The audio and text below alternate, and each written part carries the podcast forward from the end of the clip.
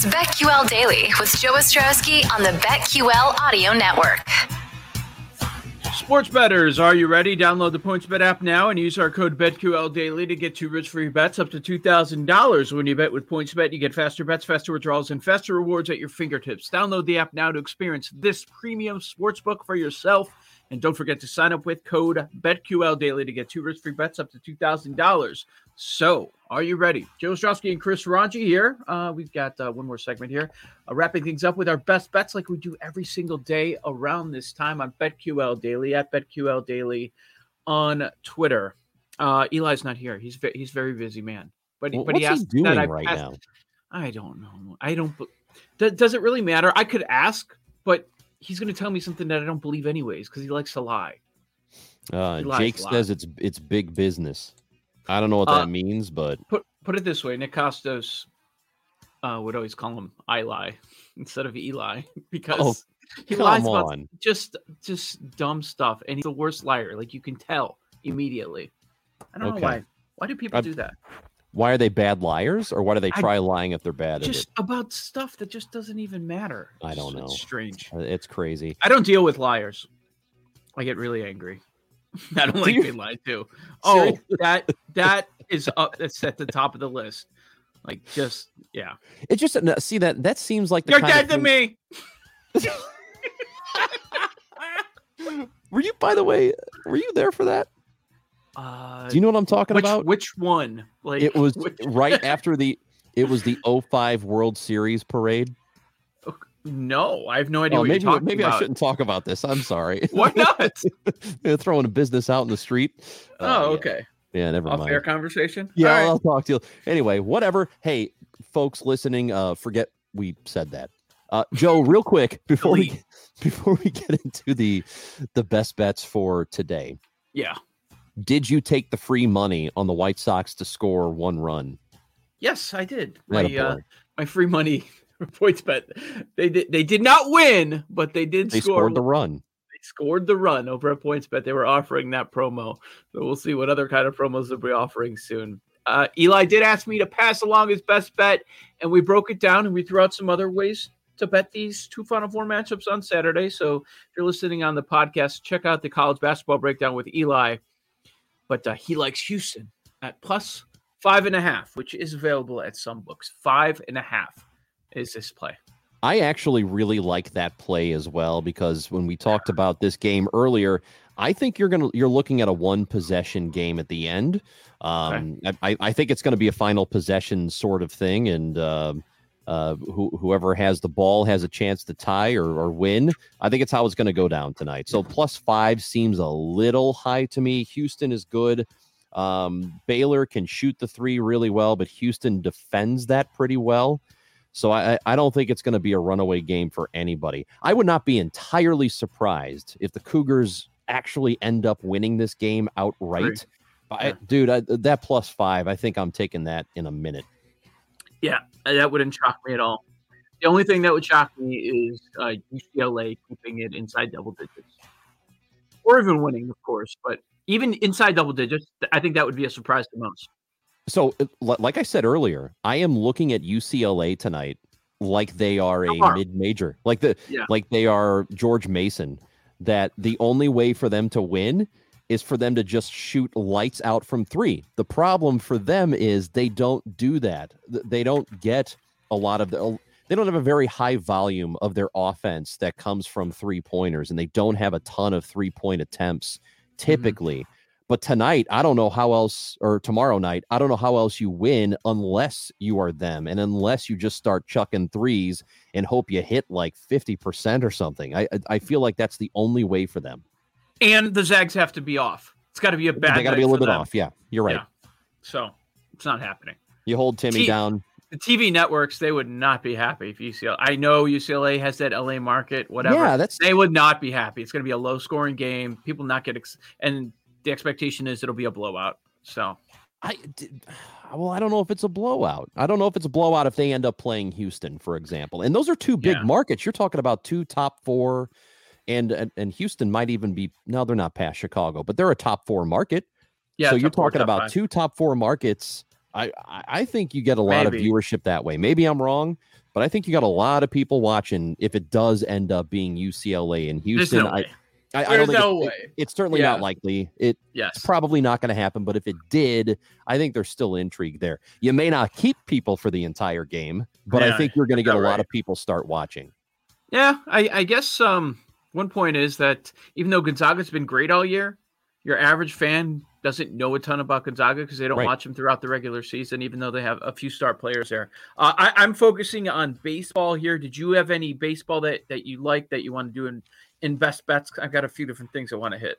Yeah, the one that I really like is one that we talked about earlier. I love Arizona on the money line against the Padres, and and the reason is I'll, go back to B- Blake Snell. I don't know what kind of year Snell is going to have, but I do know that Merrill Kelly has been really good against San Diego in his career. It's not a ton of starts, but there is still a track record for him to do well against the Padres. And that money line is plus 203. So you're looking at pretty good value there. If you put something down, they end up winning in San Diego. And for Snell, I, I mentioned this earlier 2018, great, wins a Cy Young. 2019, pretty underwhelming. And he rebounded in 2020, but we're talking about a two month season. Who knows what he would have been if they got to play a full year. So I'm I'm not exactly sold on Snell. Again, it is just one game, but there's a lot of value at plus 203 for Arizona. Yeah, I'm with you 100% there. Um, that's that keeps going down, by the way. Uh, at the Is start of the now? show, Oh, it was plus 203. Now it's 190, right? and now it's plus 185. People Oh, keep the heck? betting it. Yeah, they see that value as Bet well. now. Yeah, I, or yeah, you might lose that one Yep. completely. I I agree with you on Arizona. I like that. My favorite plays though, I'm taking the White Sox as a slight dog at. Let's double check here because these have been moving. Yeah, it's still plus 104. 104. like the yeah. White White Sox plus 104 uh, with Dallas Keuchel on the bump against a left-handed starter. Yes, Heaney's had some success against the White Sox, but I, I, this lineup against lefties mashed all of last year. Actually, last couple of seasons. I think that's going to continue. Uh, do Keuchel's peripherals scare you at all? Because it you don't usually see this this gap like this. We're talking about two runs. Like he had a one nine nine ERA last year Mhm. but but his xFIP was four. It- yeah, it does scare me, especially if the White Sox defense does what it did last night. Yeah, If if Mm. that's an indication of what the season is going to be like for them, then he will have a lot of trouble. If they clean that stuff up defensively, then I wouldn't be too worried. But look, we're one game into a season. Left field is a question mark right now, as far as that goes. Um, it was a question mark anyway. Um, but if they don't play solid defense behind him, I could see that number getting even higher. Trevor Bauer on points bet his uh, strikeout number for his Dodgers debut against the Rockies is seven and a half. I'm a little little concerned that they're not going to let him throw a ton, but I still see 90 pitches. Still see 90 pitches, and I think that'll be enough uh, for him to go over seven and a half with his 36% strikeout rate last year. So I really like the White Sox. I like Bauer to go over seven and a half strikeouts, and want to mention the Astros since we both really lean that way. And Ryan Spaeder, one of our guests today, he likes the Astros too. So the Astros is an underdog against the Athletics, Christian Javier on the bump. Uh, we like Houston. I like Houston as well. Uh, but going back to Trevor Bauer on the strikeouts, I'm a I'm a big fan of what you said because you were talking earlier about them about him easily getting to double digits. If if he goes six innings today, Yeah. Yeah, you're you're probably talking about a 10 strikeout game. So let's say he goes five, which I think is totally reasonable, and he's probably going to do better than that. I bet they let him go. Um, five innings for him, he could very, very easily get to eight. Yeah, that, Absolutely. that's not tough at all. Uh, Jake Hassan, our board op in downtown Chicago. Jake, what do you like? I know you're focused on this MLB card.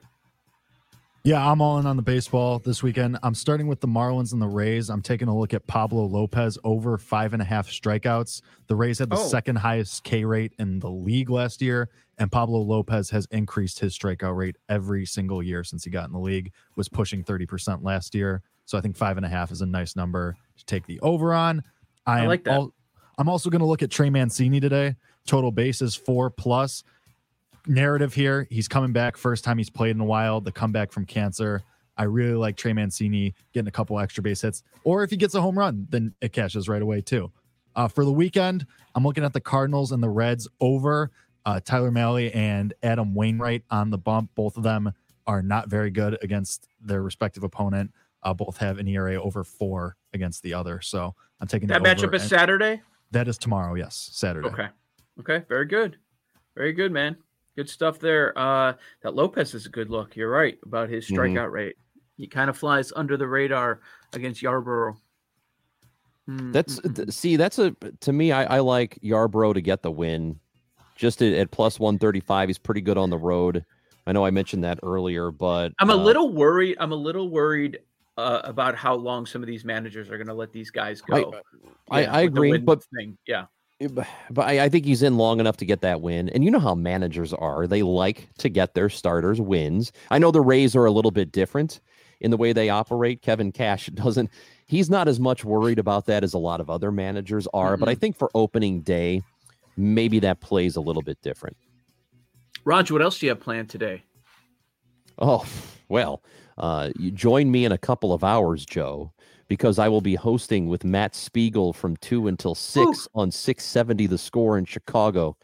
It's going to be a great day. Hey, uh, Matt Nagy's calling plays this year, buddy. He's um, back to play calling. I saw that pop up on Twitter. I guess he was speaking uh, during the show earlier, and I just I retweeted the story on the 670score.com website. I'm like, oh, so he he rehired himself as the play caller after firing himself last season. Like, uh-huh. hey, just so you guys know, I'm calling plays. By the way, if you're paying close attention, I don't think he really fired himself last year. It may have been for no, I think he two, was still, but he was back anyways. Didn't they say toward the end of the year that he still had a lot of influence, like the last four games? Yes. Yeah, yeah. So he's he's back, people.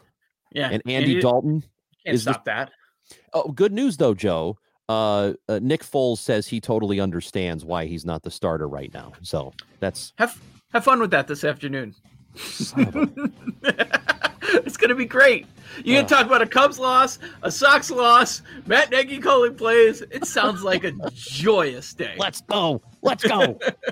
That's Chris Rongey. He's uh, here Fridays. Always a lot of fun when Chris is sitting in baseball season continues, so we'll continue to break it down. I'll talk to you on Monday. Got Horvat in the house for BetQL Daily on the BetQL Audio Network.